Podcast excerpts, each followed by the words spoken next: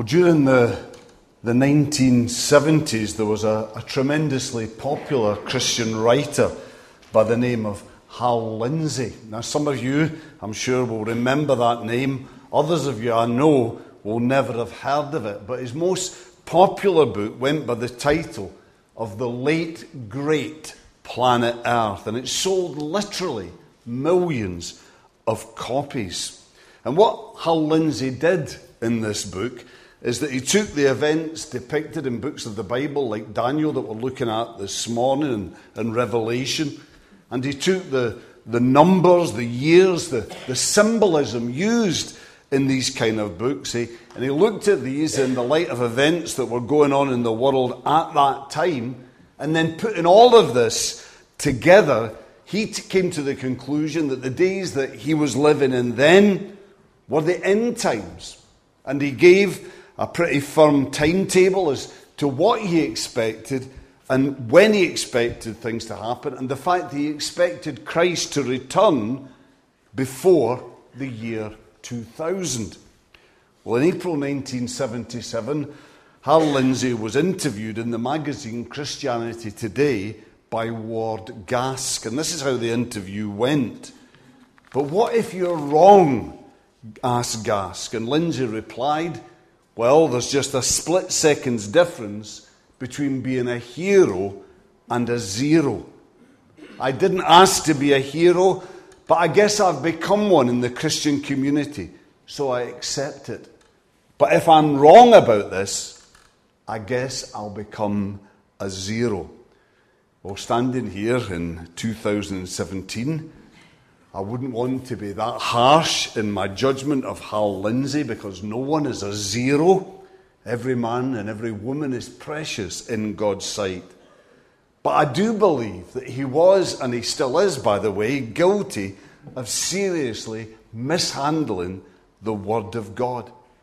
For how can it ever be right to come up with some kind of precise timetable of the end when Jesus himself said, in Mark 12, sorry, 13, 32, no one knows about that day or hour. Not even the angels in heaven, nor the Son, but only the Father.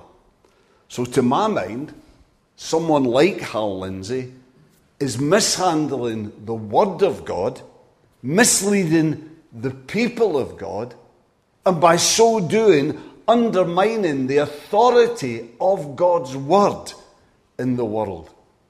Rather, the way that, that I believe that we should handle and should understand books like Daniel and like Revelation is by remembering first and foremost that these books were written to a particular people at a particular point in history. So you see, what we have here in these latter chapters of Daniel is to begin with, and this is where we begin, with prophecy related to their time and to their situation. Often expressed in language and symbols that are strange to us, but that would be readily understood at that time. And then within these symbols, within this prophecy, are to be found principles.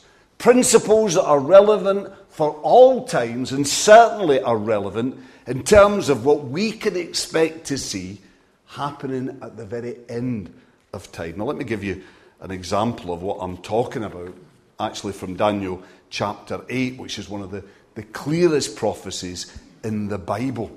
Indeed, from verse 15 on, as Ali pointed out about chapter 7 as well, took away all my thunder. Um, from, from you know, the prophecies actually explained there. For first of all, from verse 3 of chapter 8, we read about a ram with two horns who travels westward, southward, travels to the north, overcoming against, dominating everything that comes in its path. This stands for the Persian Empire. Then there is the goat in verse 5. The goat with one prominent horn who makes a, a lightning charge and defeats the ram, but breaking, though, his own horn in the process. Now, this, I believe, stands for the Greek Alexander the Great, who won victory over victory over the Persians from verse, uh, sorry, from, from 334 BC on, and always attacked with incredible speed, devastating speed, found in his own empire. But then you see in 325 BC, worn out, Alexander collapsed. The horn was broken. And then we find in verse 8 that where this horn was broken, that four prominent horns grow in its place. Well, what do you know? Four of Alexander's generals came to power following his death in his place, and they founded four Greek kingdoms. Out of one of these four horns, though, comes a little horn in verse 9. Little, because this is a man about whom there is no touch of greatness about him. Because this is a proud little king whose weapons, verse 25, are cunning, deceit. But this little king is the one who will do the greatest damage to the people of God who will attack truth, it says in verse 12, who will martyr God's people, verse 10, who will outlaw worship, who will desecrate the sanctuary, verse 13, who basically will attack God Himself, the Prince of the host. Now you see, a little Greek king answering just this description, doing just exactly what is said here, came to power in Palestine in 170 BC. A man by the name of Antiochus Epiphanes. And he came to power in 170 BC, approximately 400 years after this book of Daniel was written. So you see that this prophecy then was given to the people of God here to let them know what lay ahead of them in the relatively near future. And to let them know, to reassure them that God had his sovereign hand on the situation. Verse 25 tells us he will be destroyed, but not by human hands. Which in fact happened to Antiochus. For six and a half years after he began to persecute the Jews, which corresponds approximately to the 2,300 days verse 14 said that this would go on, well, suddenly and unexpectedly, Antiochus died. So, this then was a prophecy for the people of God at the time that the book of Daniel was written. But, but, verse 17 of chapter 8 makes it clear there that this vision also reaches beyond the situation of the people there. And it reaches to the end of time because it says there understand that the vision concerns the time of the end. Now, as we look at what the Bible says about the end of time, here in Daniel and in other places like Revelation, well, it's pretty clear just in what way this is a vision of the end. In that, Antiochus is a forerunner of the Antichrist. That he was a forerunner of that last great final embodiment of evil among mankind. The one who will come and will lead mankind into a final climactic rebellion against God. Yes, and also in that his fate is a forerunner of what will be the fate of the Antichrist. That is defeated by the almighty power of a sovereign God. You see, Antiochus, before the coming of the Antichrist, he was possessed by what 1 John 4 3 calls the spirit of the Antichrist.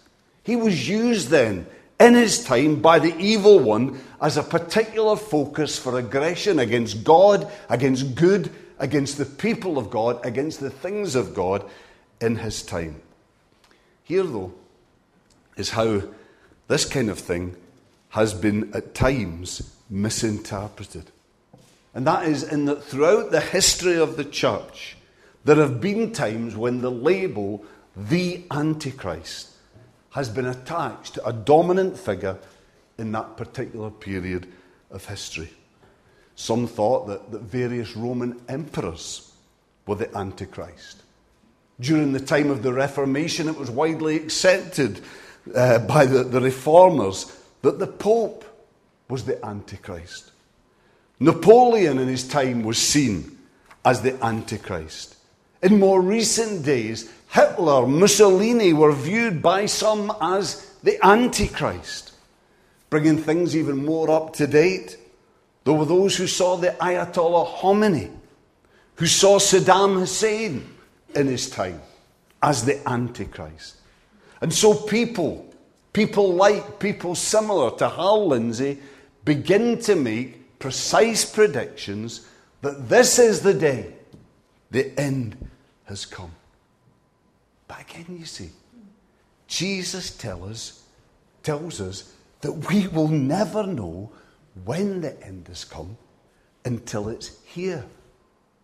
And that you see, we don't know how bad the spirit of Antichrist has to get before the Antichrist is among us. So then, we should always live then in expectation of the end. We should always make sure that we're living in such a way as to be ready today for the end. But I don't believe that God wants us to get involved in pointless, in depth speculation. But do you see how all this fits in with what we said earlier?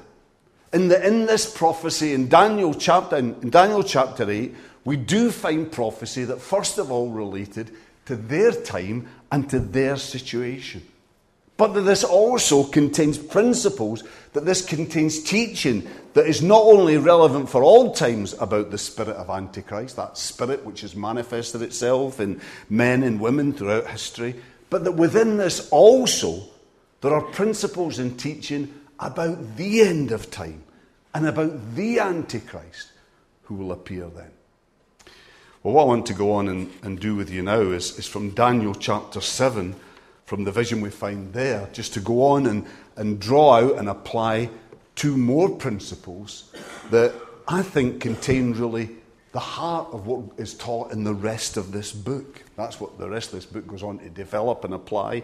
So we're going to draw this series on Daniel to a close today because much of the rest of the book is really just an underlying underlining, if you like, and elaborating of the principles we find here, of these two principles. It's basically variations on a theme. But remember again, just before we go into this, that this teaching is given through an exile, through Daniel, given to a people who are suffering and discouraged, people who are living in a situation where faith was under attack, with the only prospect being of yet more to come. So, in that context, then, what two principles does Daniel share with his people via this vision? First of all, I believe that evil has its day. Evil has its day. For while some have centered on certain features here, you know, notably the, the most common has been the focused on the, the dominant beast with the ten horns, with one horn appearing and, and, and that becoming the main focus. And people throughout time have maybe seen this as being, you know, this one ultimate domination, one world focus, and they've applied it to different things. Mentioned earlier, kings of the, the Greek Empire. And then there was also times puppet kings set up by Napoleon. They've been seen as the ten and him as the one. The UN has been seen at times as this beast. The European community, where it only had 10 members, was commonly seen as this beast. And I don't want to frighten you, but do you know that South Lanarkshire Council has 10 departments? that is a joke. For all who work there, that is a joke. Well, okay, I, I know and I accept, I'm sure, that one of the, the features of the time of Antichrist will be some kind of world domination. But you see, trying to fit what's going on in our world today into the kind of symbolism that we can find here, that kind of speculation is, I think, misleading again. It can be dangerous, and ultimately, it's actually pointless to speculate in this way. Because Antichrist will be too subtle, too deceitful to be recognized by us clearly until it's too late, if at all. No, rather, what this, this vision, I believe, is about, what God was trying to communicate to the people then, is how in that day, and how, and this is relevant to us, how throughout human history, right up to the last day and climaxing at the last day, how they, how we can expect to experience in our lives the power and impact of evil. So then, in these verses here, on more than one occasion, we find wings mentioned. I believe this is trying to convey to us the swiftness of evil. It's trying to open our eyes to how evil can hit us unexpectedly and ruthlessly right out of the blue, and how, therefore, we should always be on our guard and be prepared for it. The bear with the three ribs within its teeth. This is about the violence of evil, the violence with which evil customarily operates, and the evil that always stands at the heart of violence. The four heads is suggestive of evil's cunning, of the deceitful, subtle, hidden ways in which evil can work if necessary. And the beast with its large iron teeth, the beast with its ten horns, what this is intended to communicate to us is the power of evil, the extraordinary power of evil. The horn, that single horn, that uproots three others, that speaks boastfully. This is about pride, about the fact that evil so often expresses itself in pride and that it gains access to our lives by way of our pride. You see, this is what evil is like. This is how evil works in our world throughout history. It's swift, violent, powerful, ruthless, cunning, and proud. And this is the ever present reality of the world we live in. So I want to ask you why is it then that so many Christians today seem to think that if we faithfully follow the Lord, even if we simply have faith, that that's enough? That this should then mean that life in this world should go well for us. That we should basically be wealthy, healthy, happy, etc. To the extent that if things don't work out like this, then many of us seem to think that either God has let us down or that we must have done something terrible to offend Him because life shouldn't be this way. But you know, not too long ago, Kayla Mueller, an American Christian involved in aid work in Syria, she was captured there by IS. It happened in 2013. And for 18 months, she was treated terribly. She was tortured, abused. She was forced to become one of the wives of the leader of ISIS. But she held on to her faith. She kept faithful. And then she was killed. Now, we're maybe inclined to think that, you know, something must have gone wrong here. That this is unusual, this is wrong, that things like this just shouldn't happen to a faithful Christian. If that's what you're thinking, let me tell you what's unusual. The situation we are living in today as Christians in this country, that's unusual. The fact that we get things so easy, that's what's unusual. But you know, it hasn't always been so. I'll look back in the history books, will soon convince you of that. And it certainly isn't so in many other parts of the world today. We heard a little bit of that last week from Release International. And I'm sure most of you have heard the, the famous statistic that there were actually more martyrs last century for the sake of Jesus Christ than in the rest of the history of the church put together. And that's happening That's still going on right now as we meet here in Asia, the Far East, the Middle East, in Africa, South America. Right now, Christians are suffering and are dying for Jesus Christ. That's the reality. The forces of evil hit hard at the people of God. That's what's normal. And you know, we need to waken up to that. Because even now, even in our pampered society, still occasionally the forces of evil hit us. But you see, too often taken by surprise by this, we, we buckle, if not crumble. But we do know, we do need to know what the reality is here, and we need to be ready to face up to it. Because things in this country won't, cannot, and I believe the signs are already around us, cannot stay as they are. Before the end, and certainly as the end approaches, the forces of evil will take off their kid gloves in our country in their opposition to the church. We need to be aware of that. We need to be ready for that. We need to be prepared. So evil then has its day, will have its day. That's one spiritual principle, one spiritual truth that I believe is shared with us here through Daniel's vision. What a comfort then is the other principle what a comfort is the other great truth that he goes on to lay out for us here. That is that God has overcome. Evil has its day, but God has and will overcome. See what it says in verse 9. After telling us about these great beasts that represent that force of evil. See what it says. It says, As I look, thrones were set in place, and the Ancient of Days took his seat.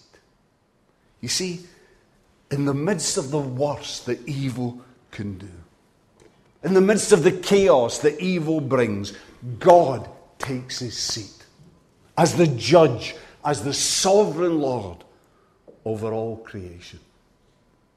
The message then to God's people in Daniel's time, to God's people throughout history, and to the very end of time. The message is don't give in, don't lose heart. God is in control. God is going to see justice done. That day is coming. That day is coming. God's day is coming soon. And then we're reminded in the following verses of something of the, the nature of the God that we're called to trust in as an encouragement to keep faith and hold on. We're told that his clothing was as white as wool, the hair of his head as white. Sorry, his clothing was as white as snow, the hair of his head as white as wool. Now, incidentally, here, by the way, isn't it good for some of us to see that, that white hair, that grey hair in the Bible is actually a badge of honour. Brilliant. But what re- white reminds us of, though, what it's designed to remind us of, is of the, the purity of God. It's designed to remind us that our God is a holy God, that He is a God who must oppose evil. Then another powerful picture here is of fire. His throne was flaming with fire. A river of fire was flowing out, coming out from before him. Now, you see, fire in the Bible is a symbol of God's power. For in Exodus 3, God revealed his power and his glory to Moses by coming to him in a burning bush. In 1 Kings 18, Elijah called upon God to demonstrate his power, and so an all consuming fire came upon the altar. We could go on. Fire in the Bible is a symbol of the power of God. And what this is saying to us is that the God who opposes evil also has the power to overcome evil. And this is underlined here in, in verse 11 by what it says about the beast being slain, its body being destroyed and thrown into the fire. But how, though, does all this tie in? How does it all tie in? What it says here about the beast being destroyed, even more what the Bible teaches us about the victory of God over the forces of evil at the cross. That there God broke the power of evil at that cross, and one day he will wipe evil from the face of the earth. How does this tie in with the very real power that evil has now in our world? Well, you know, I think that the, the best insight the Bible gives us into the dynamics of what's actually going on here, we find it in Revelation 12, verse 12, where it says, Rejoice, you heavens, and you who dwell in them. But woe to the earth and the sea, because the devil has gone down to you. He is filled with fury, because he knows his time is short. You see, because of the victory of Jesus on the cross, the power of Satan is broken. He is cast out of heaven, and so because of that, the heavens rejoice. But because God in love holds back his hand from final judgment, because he does that to give men and women an opportunity to repent, well, so Satan now comes down to earth to do his worst. Yes, we now on earth, we suffer at the hands of an enraged, spiteful, and vicious, but ultimately defeated enemy. Do you see the, the encouragement, the kind of, of exhortation that there is here, though? You know, evil has power on this earth. That's true. The forces of evil want to strike at us as hard as they can, and that's true as well. But God has broken the power of evil. And God, if we're alert and aware, and if we're ready to turn to Him, ready to seek Him, He can give us the victory over evil, no matter what evil throws our way. In that He can enable us to stand up when the forces of evil are trying to drive us down in the dirt. He can enable us to stand for Him, and whatever His will is, He can enable us by the way we live to glorify Him in the here and now. And then one day, one day, God's going to wrap it all up. He only hesitates, he only holds back, again, because of his love for mankind, to give more and more a chance to repent because he wants more and more to come into his kingdom. That's why God doesn't hold back because he's in some way afraid of Satan. He doesn't hold back because their powers are, are almost equal and he's afraid that Satan might in some way get the upper hand. No, it's not that. God's power is sovereign. Satan is defeated, he is overwhelmed. God only holds back in our day because of love. But you know, one day, He's not going to hold back anymore. One day, the Jesus who first came as Savior, one day is going to return to this earth as judge. And on that day, all wrongs will be put right. On that day, righteousness and goodness and love and justice will reign and be seen to reign on this earth. And we're told here finally that that day is coming. Verse 13.